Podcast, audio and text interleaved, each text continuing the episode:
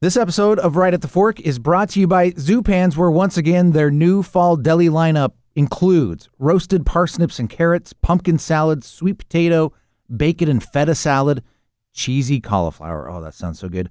Hearty wintergreen, just to name a few. And it's easy for you to do when you go into any Zupans. You can check out their deli and they'll give you samples if you ask.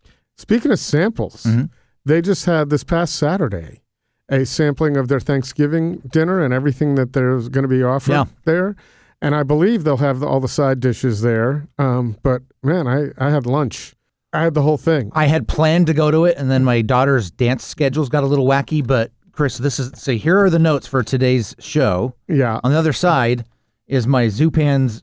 Uh, it's their You- you it's their the Thanksgiving menu because this is what we did last year. We were going to family. We weren't going to cook, so we stopped by Zupans. We pre-ordered it, and they gave us all of our sides. Yeah, so the the uh, stuffing was fantastic. I have some green beans in my refrigerator. I tried some barrel aged maple syrup, Oh, which was from How was that? Woodinville, Washington.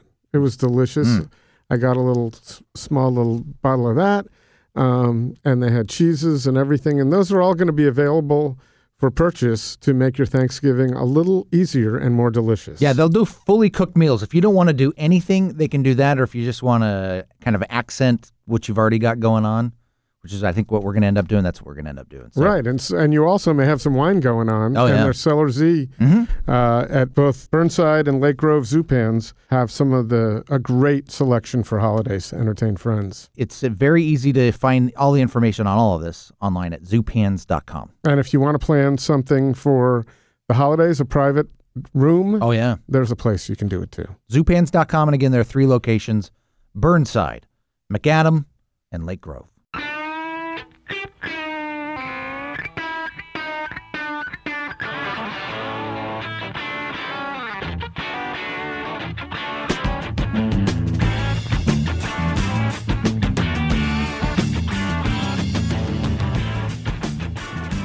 All right, it's time once again for Portland's Food Scene Podcast. And uh, this is one of those rare times, Chris. Uh, Chris Angeles, by the way, Portland Food Adventures. Hi there. I'm Cort Johnson. Uh, this is one of those rare times where we are quite literally recording this and pushing it out just like hours later. Because it's newsworthy. Yeah. Newsworthy on the in the restaurant world here in Portland.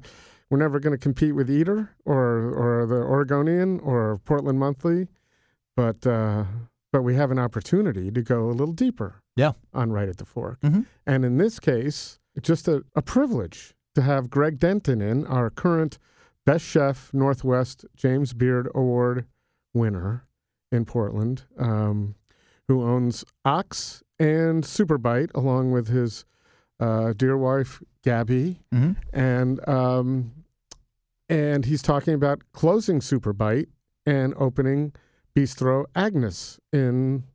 I still got that Italian thing going on. Bistro. I rolled the R. Yeah, no, there's That's no rolling in the French. French. You Yeah. got to kind of just drop the R. Exactly. So uh, I'm just lingually confused.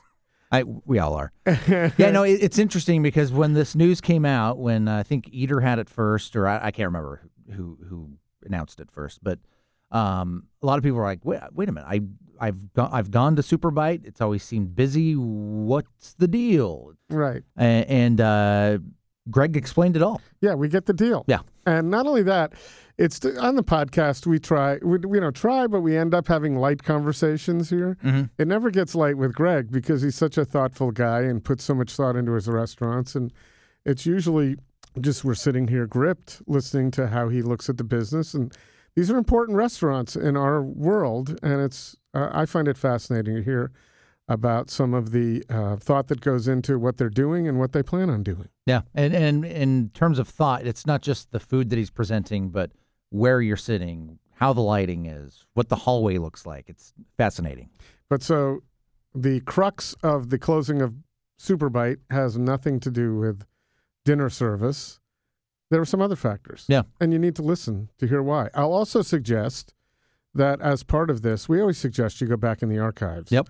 But uh, episode number 75 is Greg about a year and a half ago before Superbite was to open when he was nominated for a James Beard as well in 2016. Mm-hmm. Um, and the the day he heard about that nomination, I suggest going back and finding that. In the archives. And while you're at it, why don't you give us a rating Yeah. And a review. and a review? Yeah. Those help other people find the podcast, Yep. and we would appreciate that. So here it is, our interview from just moments ago with Greg Denton.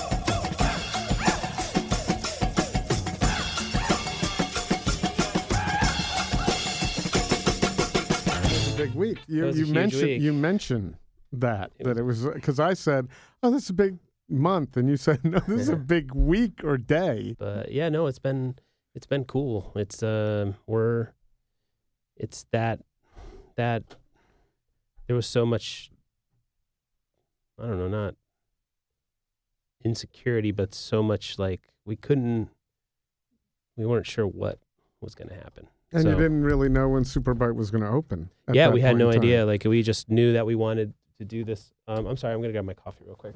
I'll grab it. Okay, Go, go. Thank you. Um, yeah, it was just you know, it's all a, you know, it was all. It wasn't a guess. It wasn't a guess, but it was just like we really wanted to do a lot of stuff Yeah. at the same time. Well, if you go back, that episode is number 75, by the way, for anybody who wants to go back and listen to Greg talk about uh, right before Superbite opened. I think it was like Cask was opening that week. Yep. And also, you had that day learned that you were nominated for Best Mm. Chef Nor- Northwest, Yeah. which I think is really nice to revisit that now because now you've gone through that.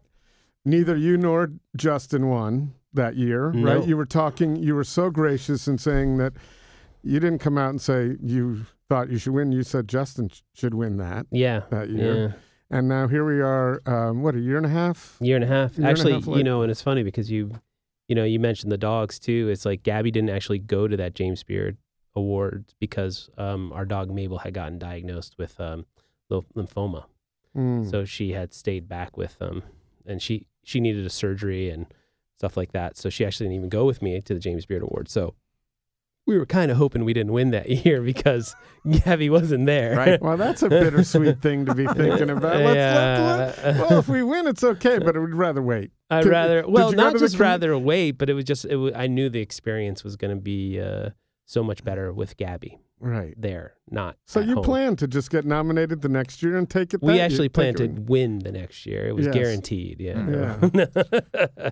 and none, none of that stuff. But is it ever worked out, and you both got to go. Yeah, yeah, it was amazing. It was an awesome experience. It was a little weird because there was they never said our name because they like something happened, which was weird because we're just like waiting for them to read it. So they just did the restaurant name. Was that No, the lady up there tried to pull a La La Land joke and Like what? failed miserably. what did she say? Um, she mistimed the like La La Land and like the name, like everyone's like, "What's going on?" And then our name popped up, and no, nobody what, said did- anything. what was the La La Land joke? What was it? I there wasn't really a joke. It was. Do you know? Do you know what happened with the La La Land and the Academy Awards? Like No, La- I've- I'm so- almost so happy La to La- admit that I don't. like a year or whatever ago, right. La La Land was winning everything, and then they announced La La Land. It was uh, Warren Beatty and uh, I forget somebody else, Right. and they said La La Land, and they came up in it. Then they're like, "No, it's Oh, I Moon- remember. Oh, Moonlight or yeah, whatever." no, I remember so that. she tried to pull a La La Land joke, and it just it it was like Oh, so you you had to we got to deal this with that. event that you that was going to be the biggest moment of your it lives. was kind of ruined some with a woman that uh, you don't decided to yeah. fuck with it. Did they ever say your names? I would No. think the the tough part would be They never said it. Gabi's name, you know, because that's Yeah. always they never said it, but the but the um visual. the visual popped up and we just freaked out. It was amazing. Wow, It was truly amazing. It was uh especially for Portland, it's kind of a once in a lifetime thing because if you're in New York or you're in big other big markets, you have those opportunities to potentially do like best chef northwest and or I'm sorry, best out most, you know, outstanding restaurant in the nation, most outstanding chef in the nation. Very few. You know, that's usually kind of L.A. and New York and Chicago. That's they because they have so many awards, Right. so they have so many people to vote. And they kind of win by default because it's like we got we can't give it to these six restaurants. there's just way so more. expo- one. New there's just more exposure, you know. Right. And and you got. It's crazy that list. Like people who haven't gotten that list are like giant names. Right. You know, like to make that. I think Vitaly made the long list of that one year. hmm Uh, but then that's why like someone like Gabe Rucker is so amazing in the sense that he won the Rising best star. rising star and the best chef Northwest. Like to have two Right. is crazy. do you think maybe someday either Maybe. you or Gabe can can take oh, the big one? Oh, I don't know. I mean, maybe Gabe. You know, maybe Gabe. He's got he's got the most. You know, he's consistently um, considered the best restaurant in Portland, consistently more than any other restaurant. Yeah, ten years now. Yeah, It's- I mean, it's he's kind of been flying high.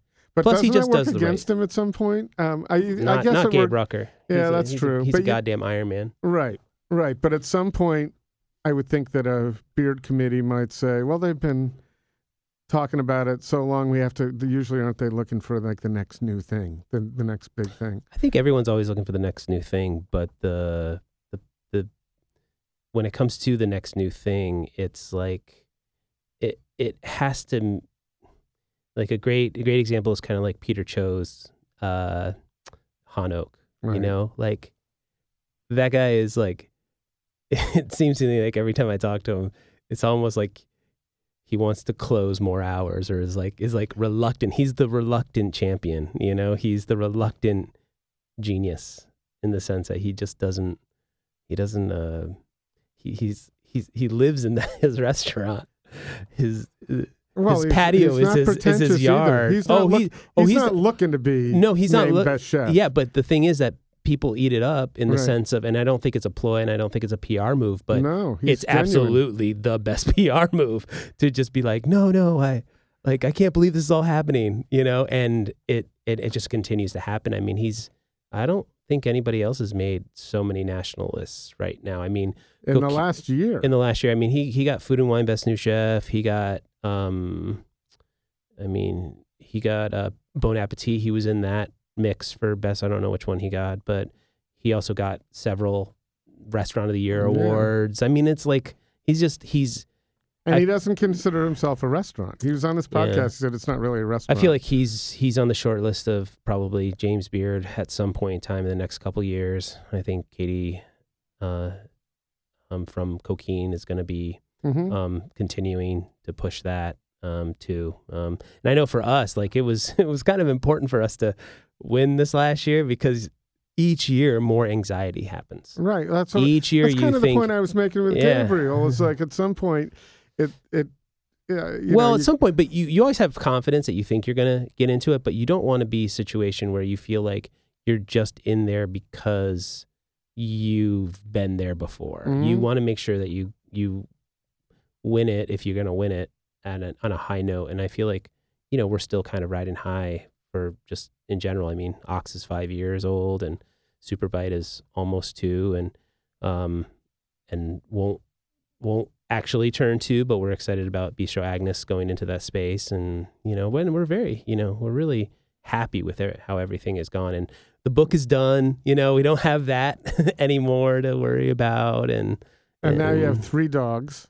we have three dogs. You have every night's a three dog night. Every night is a three dog night. Yeah. We, uh, we just adopted a puppy named Frank, who's a part Malamute and part English Mastiff. hmm Um, and the others are, the, you've been a mastiff. Oh, yeah. you've been mastiff owners. Well, we we got a we we just got a we got a pit mix um, from Tillamook Animal Shelter Mhm. um, to um, named Chad, Mhm. uh, named after my brother. Um, uh, we uh, we got him in June, and unfortunately, we just found out that he has stage two kidney failure. Oh. So we're a little, you know, with with some medication and some uh, some medication and some uh, uh, diet, and you know, focus on that. We'll be able to, you know, he'll be able to, you know, live probably a solid year, but it's probably not going to be much more than that. Um, so that's a, you know, we just found that out yesterday, so that Oh, kind of stinks. I'm Um, sorry. That's the saddest thing ever. and then and then our big boy Nico, who's hung in there, he had a last year. Uh, you know, it's interesting because it's like Superbite was such a roller coaster, and um, because we had the book, it was a new concept. We had all these new things that we were trying to do, trying to make it a one house system, trying to get people to eat a little less food and not take home so much food and try to up the bites and try to give control of the menu kind of to the kitchen and you know all these things that we were and you know really challenging and ambitious. I think done very well. I've, uh, yeah, it's I, I, the one restaurant I can say that I went back to more than almost anywhere else in well, town. Thank you. we appreciate it, and we also feel like it's it's also doing very well. It's it's besides last November, uh, which was tough because of the election.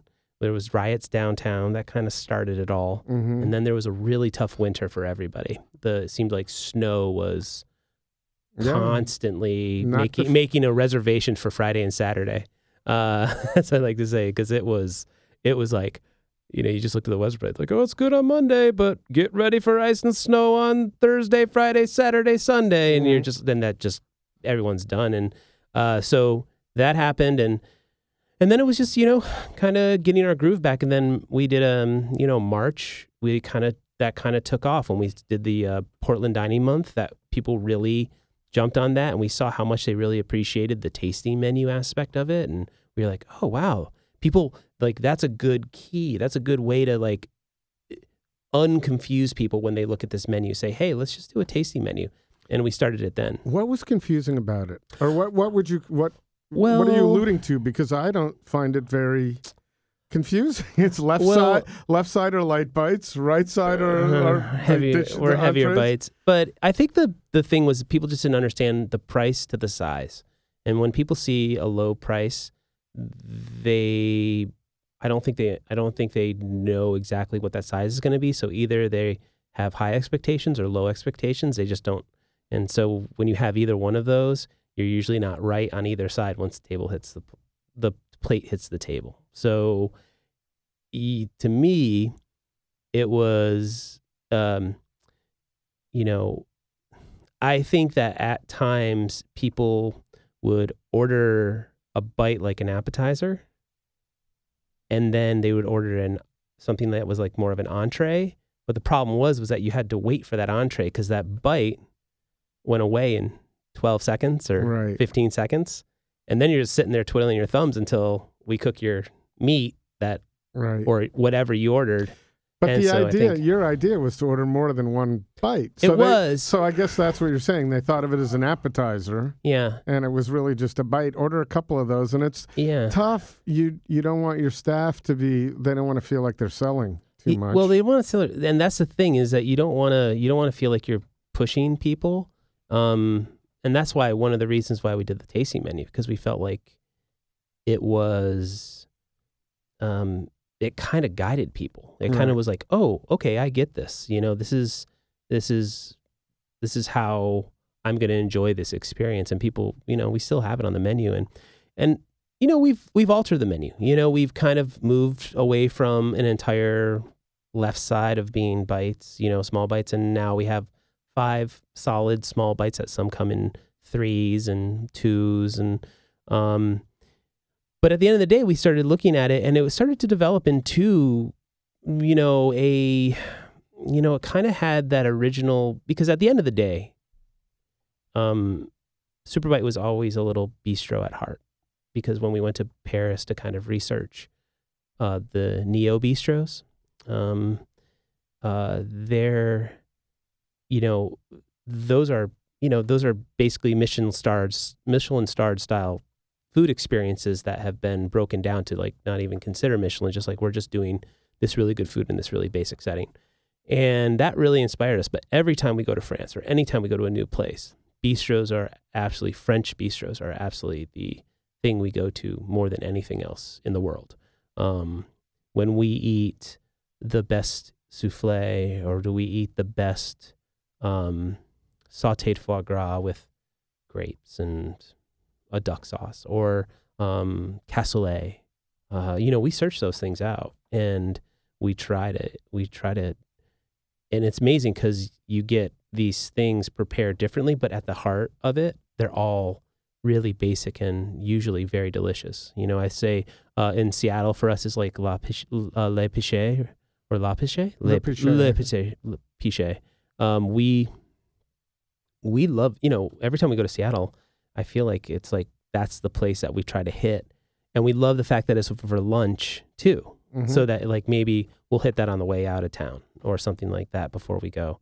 Um, and that's kind of at the the heart of it is what we want to offer to the downtown clientele is that you know we see what's happening downtown and the i this kind of stemmed from basically like hey what's oh, so we're going to open we, we need to open for lunch not that we need to but we're just if we're not open for lunch downtown, it it's, makes it's, sense. it's downtown Yeah. you know there's so many people walking around you there's at times you're like looking at hart our neighbor they're just like packed with And- people trying to get like these sandwiches that they make and then of course we'll take any runoff from a from tasty and alder and Lardo, you know, both, and of, both of and them Lar- lunch are. yeah they're very full mhm. and so we'll uh you know so that so then then the idea is like well what's what's a super bite lunch right? You know well your name's super bite so you're already starting at a really high level of like what's what's going to be the super sandwich? You know what's going to be the super pasta? What's going to be the super soup?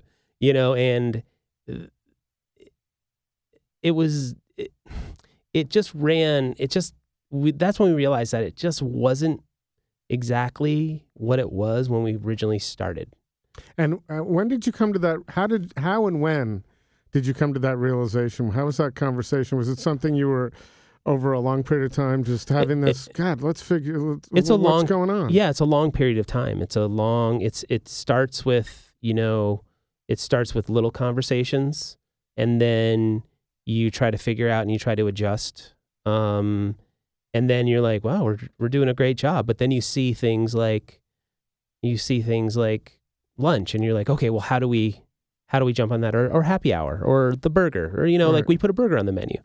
You know, one of the reasons why we put a burger on the menu was we looked at um, our menu objectively and we said, okay, if you have four people walking by this restaurant and there's not a burger on the menu, probably one of those four people will be like, uh, there's not a burger on the menu and maybe walk away.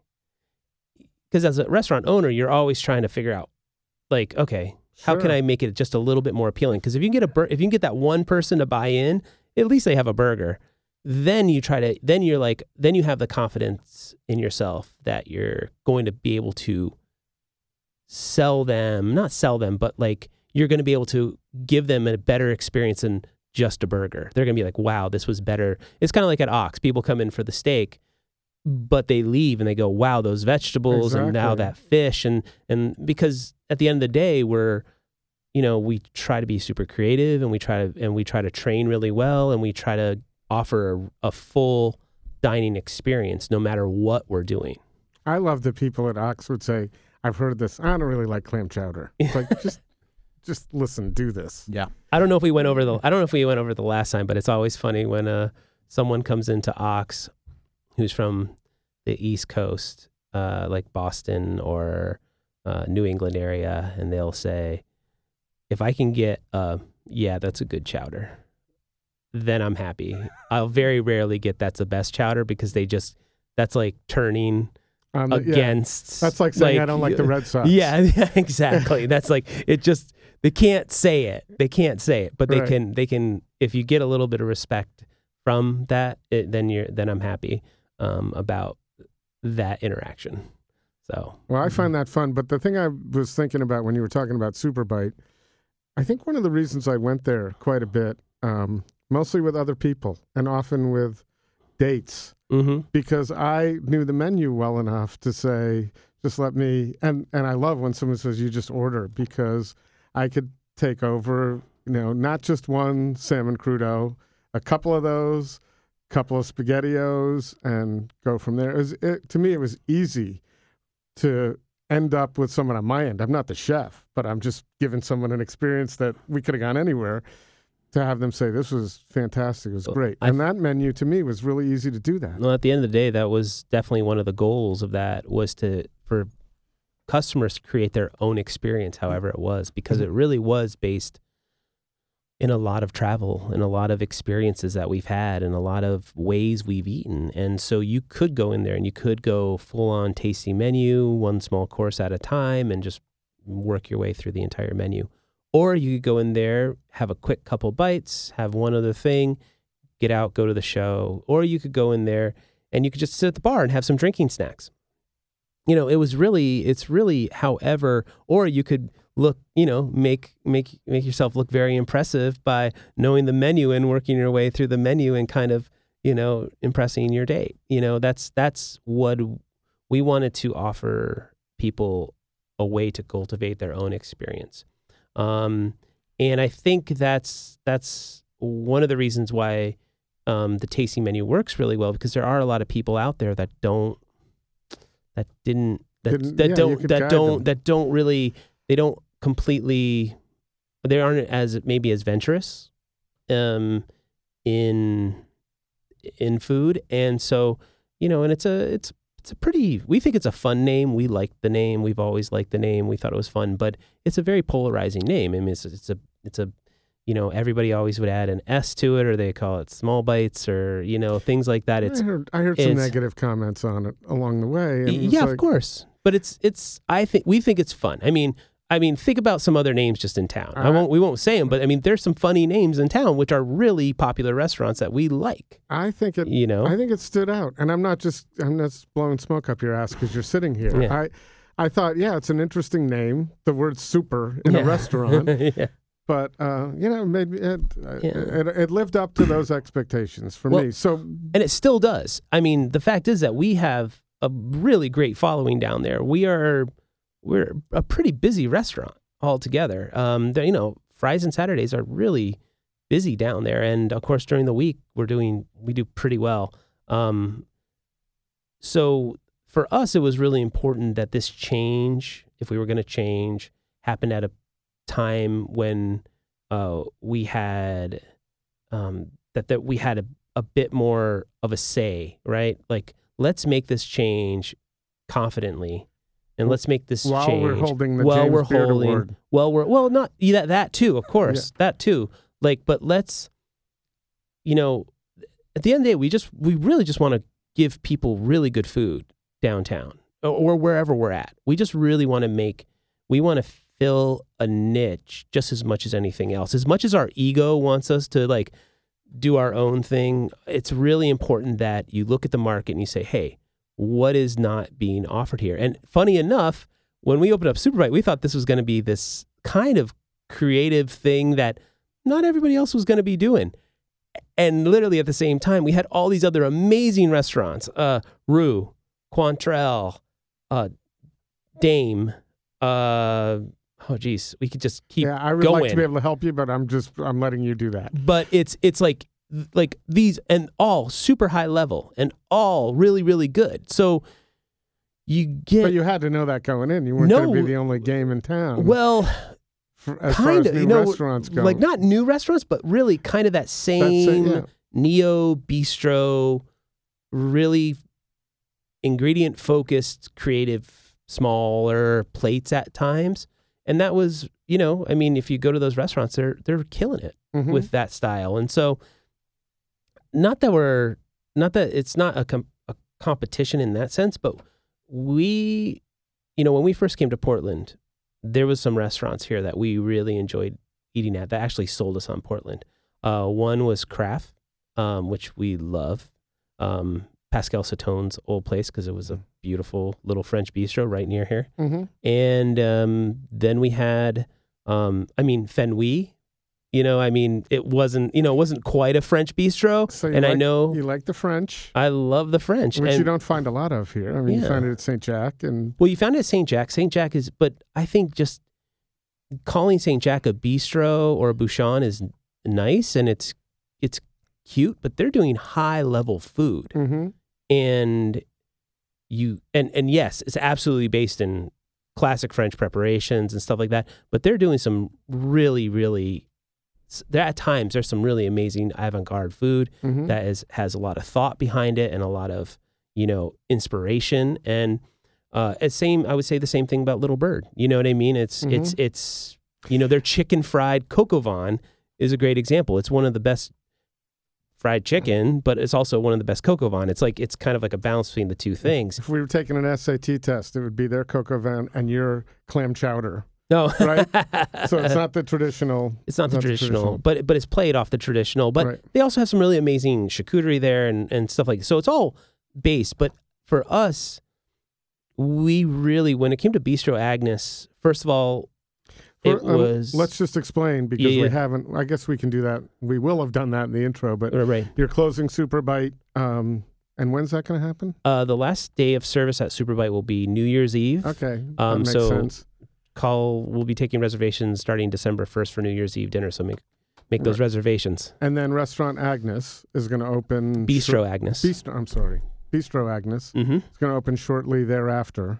Uh, we'll, sh- we'll we plan on closing um, Superbite for about two weeks, hmm um, and then we're going to be doing some press dinners and some uh, tasting uh, tastings. We think around the 14th, 15th, 16th, 17th. We Mhm. would like to try to be open somewhere in the third week of uh, January. Great. So before you go into that, I want to go back to where we were. What was the moment when you and Gabi, I assume it was the two of you, Mhm. said, "Okay, let's let's close that and open this." Uh, again, I think it's it's not really a, a moment. But you So had to make a decision at one Well, one we- night, one day. You made that decision. Yeah, one day we made the decision that it was well, you look at uh, so you know, we opened up um we did a little pop-up at Ox um this summer called Oxbox. hmm Very successful. People love sandwiches. Can you imagine that in Portland? People Mm. love sandwiches. Uh And sitting outside and, and eating sitting them in the outside and eating them and it was a really good, I mean, albacore sandwich, chorizo sandwich, eggplant. I mean, it was just a really delicious thing and it was it was a great test to see, okay, well, what Are you gonna what is their next year? potential? Yeah, we'll definitely open it again Good. next year. Um, and so we're looking at what how do how does Superbite what what's the future of Superbite? Like what let's look out 5 years. Let's look at, you know, cuz that's what you do as a as a as a business person, you should be looking at least that far out. And we thought to ourselves, basically it was really when we were looking at lunch as a possibility and that we had known that the menu had already kind of changed into a little bit more of a traditional menu and that was when we that was when we were like you know what? Well why don't we it's not exactly what we wanted it to be you know now. Like we not that we didn't love it and not that we don't put all our heart into it but the first conception of Superbite was really a one house system. I mean the the cooks were i mean we had a, a giant staff because we wanted the cooks to do everything basically. We wanted them to start from the very beginning of inspiration when it came to the came to the food all the way to serving the food.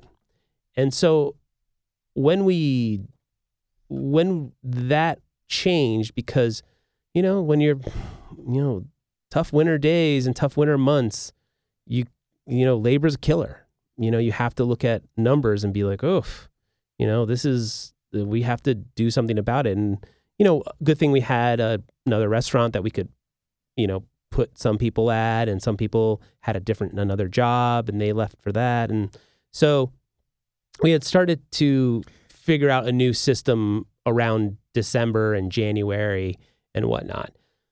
Then we started to impl- implement happy hour and reservations and tasting menu. And those were all good business decisions. But at the end of the day, we really would have loved our original concept to have just been, you know, Right, right. bonkers, nuts. Did you busy. not take reservations in the beginning? Well, because we just used the we just used the ox model. Yeah, we didn't take any reservations Right. in the beginning. Because that's also another reason I've been to Superbite quite a bit. Because I know I can. Yeah. I'm coming in from into town. But it, it's a great it's a great proving ground. of Why don't you take reservations? Because no matter how many reservations we have, we might have thirty seven on the books on Thursday night, and we'll do hundred and ten. Like that's how many people don't ta- make Thirty reservations. percent. Or yep. Well, no, it's seventy percent. Thirty percent make reservations. Right. That's what I meant. Yeah, yeah, 30% are making reservations. Yeah. So, and which is great. I mean, we like the idea of operating like that. It's it's it's it's I'm not complaining, but it is it kind of goes to the the idea of, well, why don't you take reservations at Ox? Well, that's one of those reasons is because we know that, and, and we're very fortunate that we don't have to take reservations at Ox and people um, stand in line for it. Um, but uh, I think with all that being said, it just, we just didn't, we didn't, we didn't see Superbite lunch as being impactful enough to the community that it would make that much of a difference um, whether it be PR or whether it be um, something that we were passionate in, Well, trying to figure out what. Again, we're you're starting at 78 the word. carts 2 blocks away. yeah, you're too. starting at the. You're starting at like super, right? Right. And now bite is the next word. So that sandwich better be, you know, making your mouth fucking going crazy. So Agnes doesn't have as much pressure. Uh, we feel like Agnes has a decent amount of pressure, but at the end of the day, we feel very confident in the sense of not cocky, but we feel confident in our skills when it comes to um, French bistro cooking because we, you know, culinarily, that's specifically, um, uh, I've been in that, been in that arena uh, quite a bit. You know, I've opened up um, Bouchon in Yountville with Thomas Keller. Um, in Hawaii, we were sous chefs at a very French restaurant uh, called Gerard's for a year and a half together. Um, uh, when I was in Ohio, I worked for a, a chef who was uh, worked for Pierre Orsi and for Paul Bocuse, um, both sous chefs. For, I mean, I I grew up in French, uh, French, French. The French cuisine has always been my base when it comes to what I've done since then. Um, and so I'm very confident in that sense. And I like the idea of bringing back some of those, not bringing back old school techniques, but I find myself to not be as inspired with modern takes on things at times. I don't, I don't, I don't like putting things on plates just because it's new or it's, you know, and I like the idea of also teaching um, my staff and my cooks true basic things. Like when you braise, you braise in liquid and not a bag at Bistro Agnes, right? Mhm. Um, which is not, I'm not talking shit on putting things in bags and, you know, sous vide them. You know, they're some amazing product out there, but it's, um, for me, there's smells and there's what happens when, even though that meat maybe isn't like pink all the way through, but there's a crust on the outside, there's a concentration of flavor, there's a, maybe a little bit of crust, or there's a little bit of burnt, there's a little, you know, it's kind of like, you know, a, a pizza that who gets the burnt bubble, exactly what I was. That's where my Right. mind was, and You people know- complain about that who aren't necessarily right? Right, familiar with. Hey, this is a style, and it's actually try it. Don't Yeah. don't look at it and go, "Ooh, I don't-" Right. And we like the idea of keeping things, you know, simple in the sense of, um, you know, ox for me was always something that I wanted to inspire people to cook, you know, with this. Like, take this, of what you've eaten here, and then go and do something modern to it or do something that is more creative than maybe the steak. Um, but the combination of flavors that you had on your plate by you putting a little bit of the potato on there and then putting a little bit of carrot on there, now you have sweet, you have crunchy, you have, you know, like whatever it be, maybe. And then I also thought that, like, I would like to bring that same concept into Bistro Agnes in that sense that when we do escargot, we really want it to be an absolutely delicious escargot. French onion soup, you know, I mean, like, is there anything better than French onion soup? Uh, That I think that's the thing I've ordered most in life, and having lived in Portland, that stopped because there Yeah. aren't a lot of places to get a traditional great onion French onion soup. Exactly. Are you going to? Uh, what What about the one house model? Uh, we are still considering that in the sense of we like it. We do like the idea of our cooks getting out there, but we still haven't figured that quite out quite out yet. or we haven't figured it all the way out yet. We we want to stay open to it, but you know, it's at the end of the day, it might just become more traditional. It's in- in interesting because a sense. few we've been talking about how to deal with the changing climate in wages and what's going on with a Mm-hmm. lot of people for a couple of years now, and no one has said, "I've got this one is the one that works," or "This is the one that I suggest that everybody should try." No one's arrived at the model yet that is going to be able to handle fifteen dollars an hour. I'd like to suggest a time machine model where we all could go back to 1985 and just use that. Um, you know, not really. There's, um, but it's well, what, what what about 1985 made that work? well, I don't know. I mean, there used to be just a. There was no email, and I wasn't in 85. Maybe not. Uh, a better year for me would have been like 90, 96, uh, What, 97. no Yelp. Is no, that- no Yelp. No, well, who cares about Yelp? But no Yelp. Uh, but no, no cell phones in the kitchen. There was a kitchen phone. That was the only way that you got a hold of anybody. Oh, so this is the oh, uh, this is like employees keeping control Yeah. of their time and their. Yeah, well, focus. well, but also just you know, I think it was you know we built, we've all benefited, like it or not, in a broken model for a really long time. All right, tipping is kind of broken, wage inequality is kind of broken, kitchen dishwashers getting paid nothing, and now everyone's trying to fix it really quickly. And the fact is, at the end of the day, it's so complicated to fix such a broken system, um, especially in a. I think one of the keys would be definitely a tip credit. I think that would help out a lot because I don't think there's any owner out there that is concerned about paying kitchen more. Like you can you can raise your prices up enough to pay the kitchen more.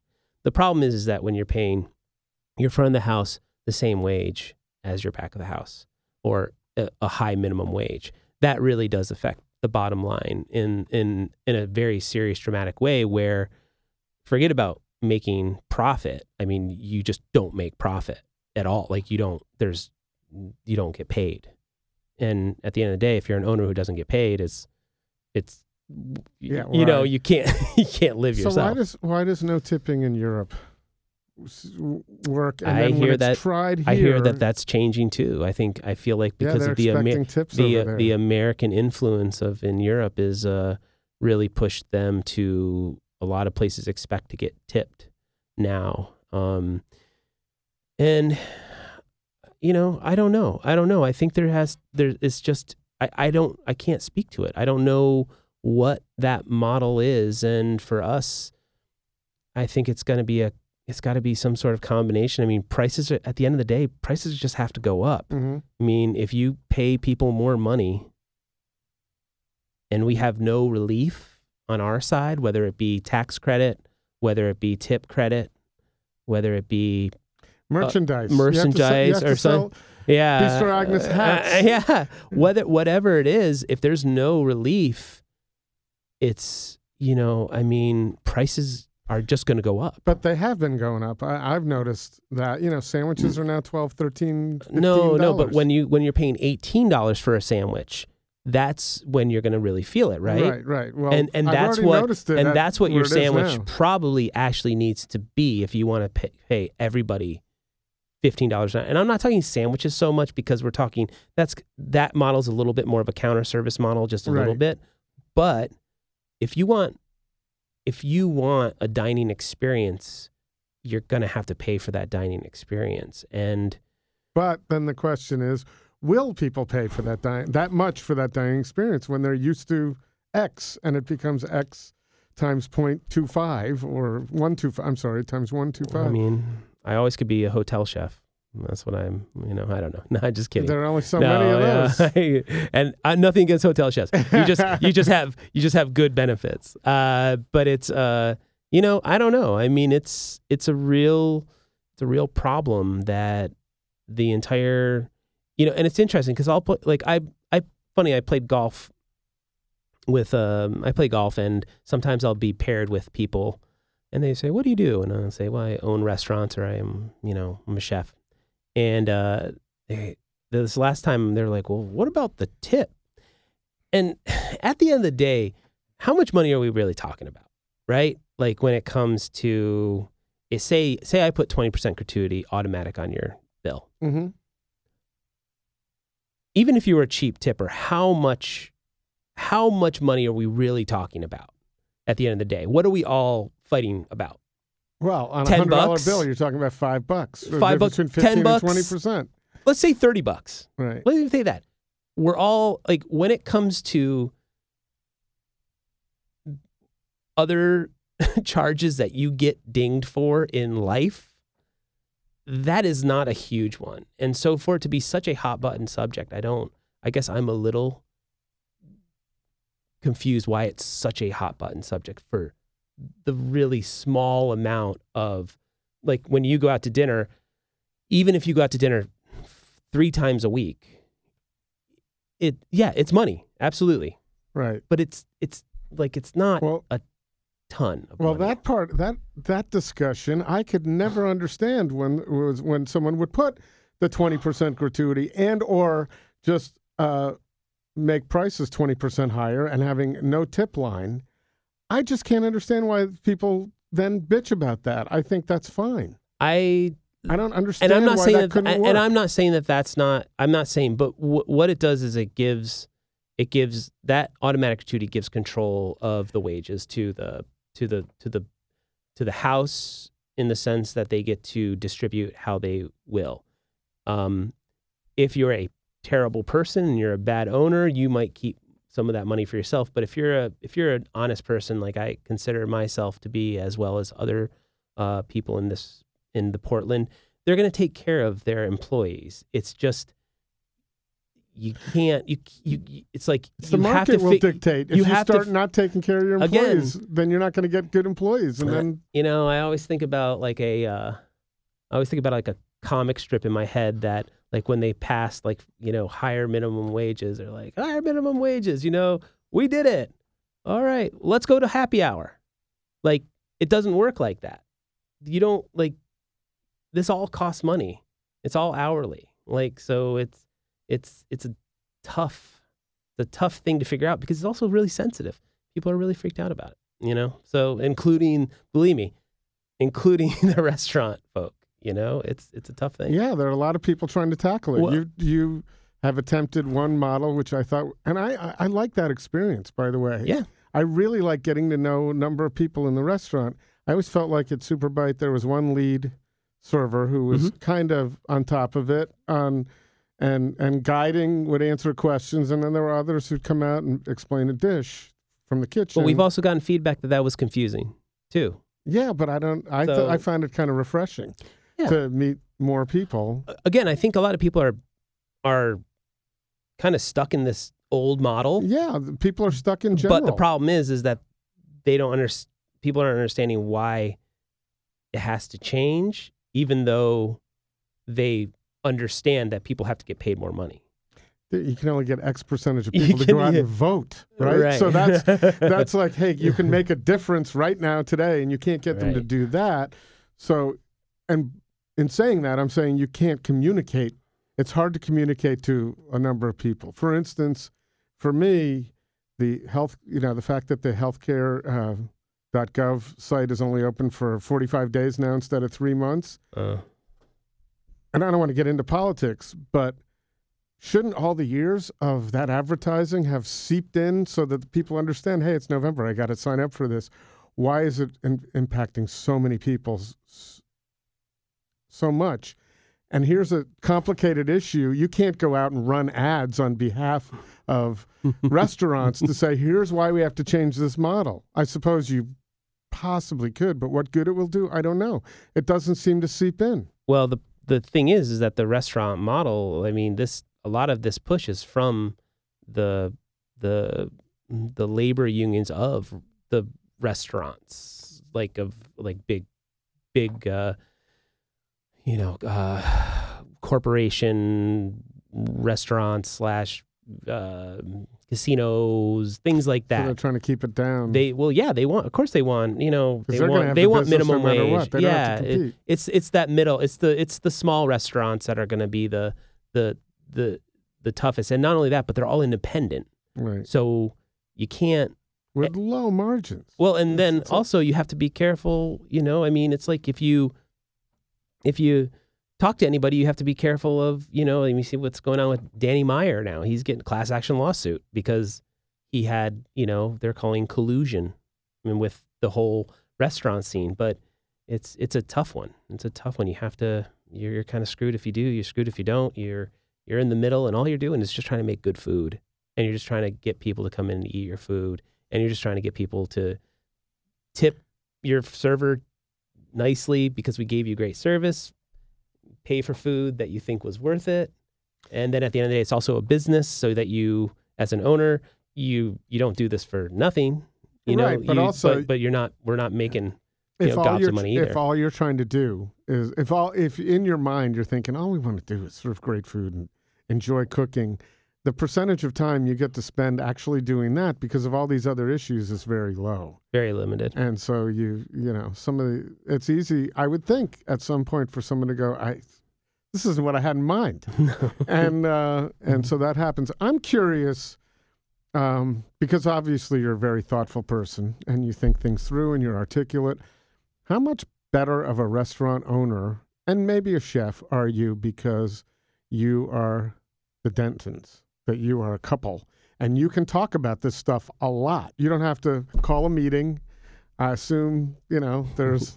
Maybe you have some boundaries at home where you say, we're not discussing this or on weekends. I don't know. But are you all in all the time? And We're- you that much better because you have two people to talk about things? Because I know two heads are better than one. Yeah. I'm a one man. I'm one. I could be way better when Yeah. I have two. I am really curious about that. What you think? Well, I think that without a doubt, one of my biggest joys in life uh, was meeting Gabrielle and uh, working with her for as many years as we have and um, really becoming one person at times. Um, and it's it's hard to describe to a lot of people because it's people some people have no idea how you could work with your wife as much as you know that you live at home like oh how can you work with your wife? or it's just not an it's just it's not a problem enough for people to have a marriage. yeah. Period. it's just not i think and and not that not that life is always easy for us. I mean sometimes communication can break down. Sometimes it's um you know you don't copy somebody on an email and you're like well you didn't copy me on the email or you didn't you know you there's times where you have to but at the end of the day you have to respect the other person. And even if you make a mistake you have to be willing to apologize if you did make a mistake and, and try to make it better. And so if that's the goal all the time, then usually somewhere in the middle it you know you you learn to know those person's weaks and strengths in that sense.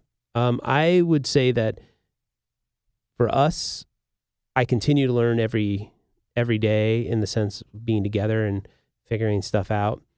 Um, but it was nice because specifically with Bistro Agnes, um, Superbite was always a difficult menu to try to figure out because we always tried to think about, okay, well, who's bringing an idea to the table or who's doing what. Bistro Agnes was like, like our the menu came together really quickly, and I actually have it in my pocket if you want to see it. Yeah. Um, but it's just it's not because it's easy, but just because it's like we put together the menu, and the thing was was like, how do we not put more? I mean, there's just it's so you, you just pull from the Rolodex, right, of both of our lives in in in what we've done for a really long time. And then, of course, I'd like to just mention also that really, I couldn't be prouder. Um, in this at times very male dominated field, to have gotten the James Beard Award together as a unit rather than individually. And how often does that happen? Uh, this happens a couple times, but it's very rarely does it happen. Um, and we got the food and wine together as well. And there's times where I'm considered the chef and she's considered the partner or the pastry chef or the, which is not true. You know, we're we're Team Ramrod. You know, that's just we're Is that what you call yourself? no, it's just from Super Troopers. Uh, we're you know we're just we're just we're we've always been two peas in a pod, and we've always um, uh, had the same interest at heart in the sense of wanting to put out really good food um, and really true hospitality when it comes to the guests that we serve. Well, I think that's obvious because, as I said, I listened to the last podcast we had with you, and they, there's so much thought that had gone into the customer experience. You would expect in this chair a lot. We have chefs talking about their. We never got into. We have never discussed your childhood in Vermont. I want to hear about that someday. Someday, um, so that's the next one. But but you put a lot of thought into the customer experience, and you could see today it's in relation to what types of things. You know, your focus group is nightly, right?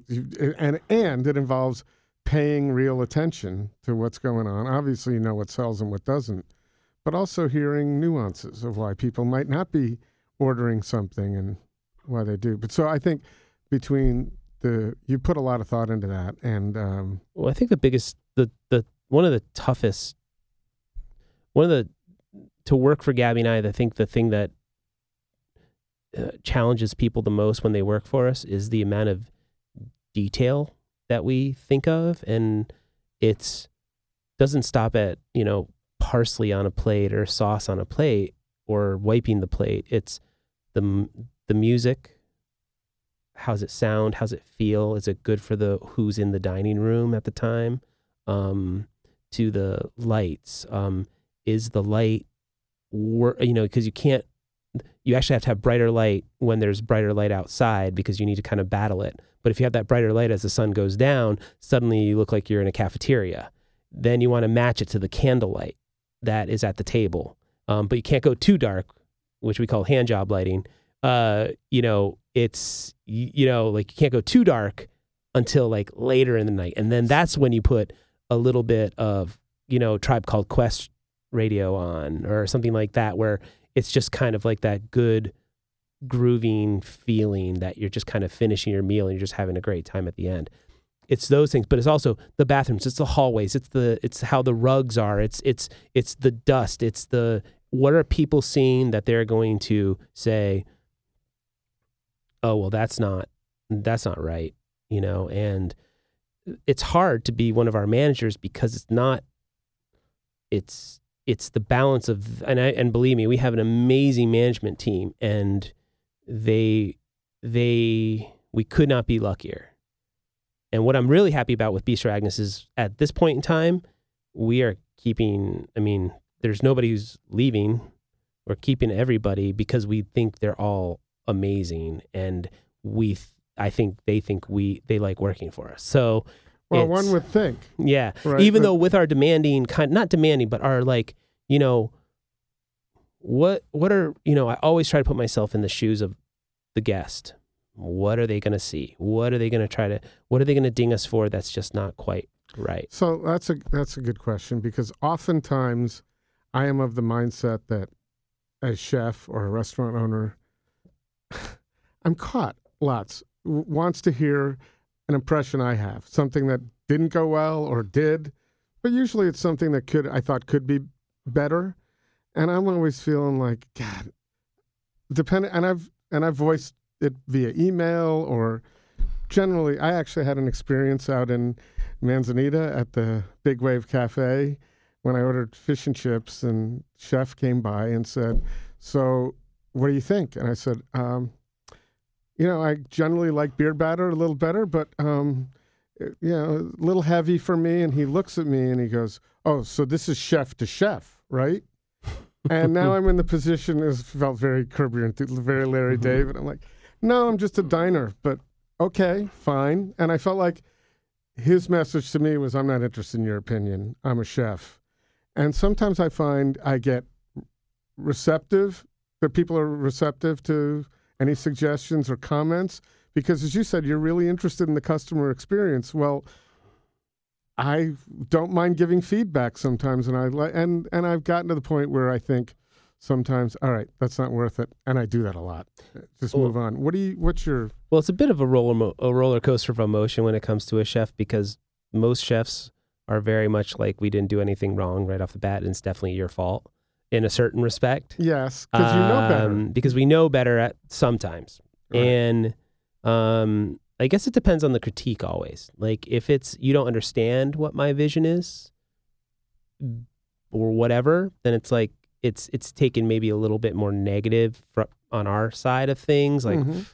geez, what a what a what a jerk. But that being said, if there's a problem with a dish, uh, whether it doesn't matter what it is, um, it's so much better to know about it than to have to read the email or I don't read Yelp, but to read a to read a Yelp review or to read or a, something or a else that- Portland, Portland Monthly review. That's where you don't want to see that. yeah, you don't want to see it in those things. You just you just want people to you want people to tell you right away so that you can actually do something about it. You know, and so that would be that it's kind of but then if There- someone sends something back that's wrong, like too seasoned or whatever, then it's like, "Oh my god, I feel so horrible and now I'm going to have to whoever did this dish is going to get a bit of Okay, well, I'm just curious. punishment." Sometimes it's unsolicited, right? But here's someone who came to me and said, "How is it?" They're opening the door for what's your opinion. Then, Yeah. Eh, then you should listen to. You know, I I I just get confused sometimes, and certainly I've.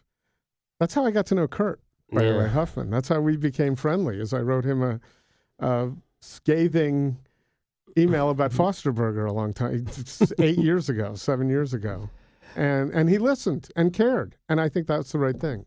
Kurt is a very special person. He uh, he's he has the ability to um, not take things personally at all and look at it objectively, and that is one of the reasons why we still continue today to be not just partners but pretty solid, pretty solid friends. Because he, you know, and that goes with me because I'll lose my shit on something or him or something that's going on, and he usually is the that that calm water in the storm for the most part. Um, I've And- noticed that in a few. He's we've had him on the podcast, and that he's he's just he's just a really great guy. He's a great guy. He's a great guy to talk to. He's a great guy to um, give you that perspective that maybe you wouldn't have. Um, how much input? And by the way, we're talking about Kurt Huffman. We just Yeah. mentioned his first name. Uh, ChefStable, which you your restaurants are part of Yep. that group. Um, how much input has he had on Bistro Agnes? Mm, very little. Just just um, total support.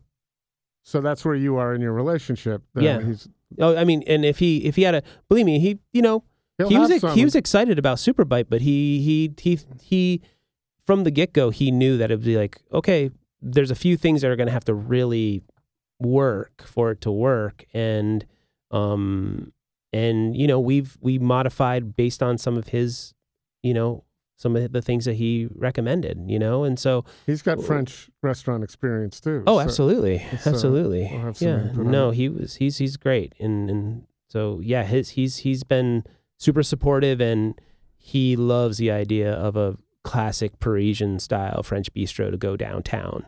He just he thinks it's a great idea in the sense of something that we think you know kind of brings that that old school Portland back. You know, like we we just we like the we you know I think we're all kind of in the area where we kind of think about the past because we're getting this weird time right now and those member berries that we all love and like what made us happy.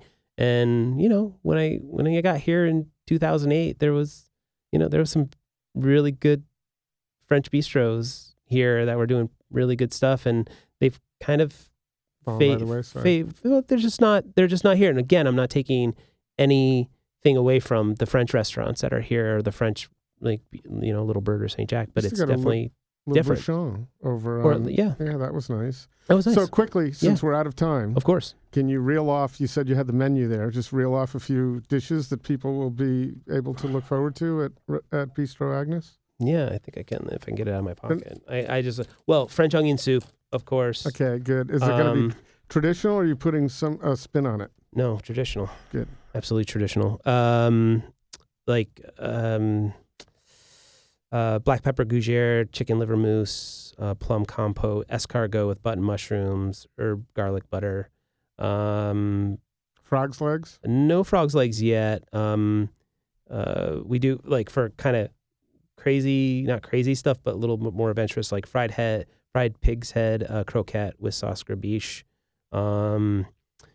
uh, salad lyonnaise, uh, sole meunière, mussels, uh, um, filet mignon au poivre, short rib bourguignon, and then desserts.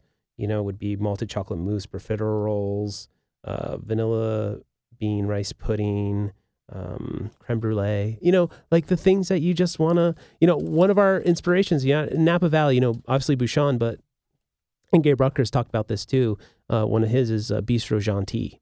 Um, Gabi and I fell in love in Napa Valley over long, lazy lunches on our days off at Bistro Jeanty, going from lunch to dinner. So, how much better are your experiences at restaurants because you're with Gabi, as Oh. opposed to going by yourself? usually much better. Yeah. When I'm by myself, I usually You're- keep it pretty pretty casual, like in the sense of like I'm just I'm just eating to I'm, I don't usually dine around by myself. Right, but it's pretty cool that you have two people who are in love and love food and know Yeah. it. That's got to be, those have to be wonderful experiences. It's amazing. It's amazing. We I'm I'm the luckiest man in the world. Good. Well, we're not gonna we're not gonna search out a luckier one. So, but thanks. This was a nice experience. Thank you. Thank you as for having me again. I really appreciate it. Thanks so much for coming on and good luck. Thank you. Right at the Fork is brought to you by Zupan's, unsurpassed quality. From the best meats and wines to local baked goods, fresh flowers, and an extensive craft beer selection. Step into Zupan's and be inspired for your next meal. Food loving customers as well as local chefs know that Zupan's is the place to find the very best Northwest Bounty in Portland, West Burnside, Southwest Macadam, and Lake Oswego. Local and family owned for over 40 years. Zupan's Markets. Right at the Fork is hosted and produced by Chris Angeles and Cort Johnson. Connect with us on Twitter and Instagram at Food Podcast PDX or on Facebook at Right at the Fork or online at rightatthefork.com.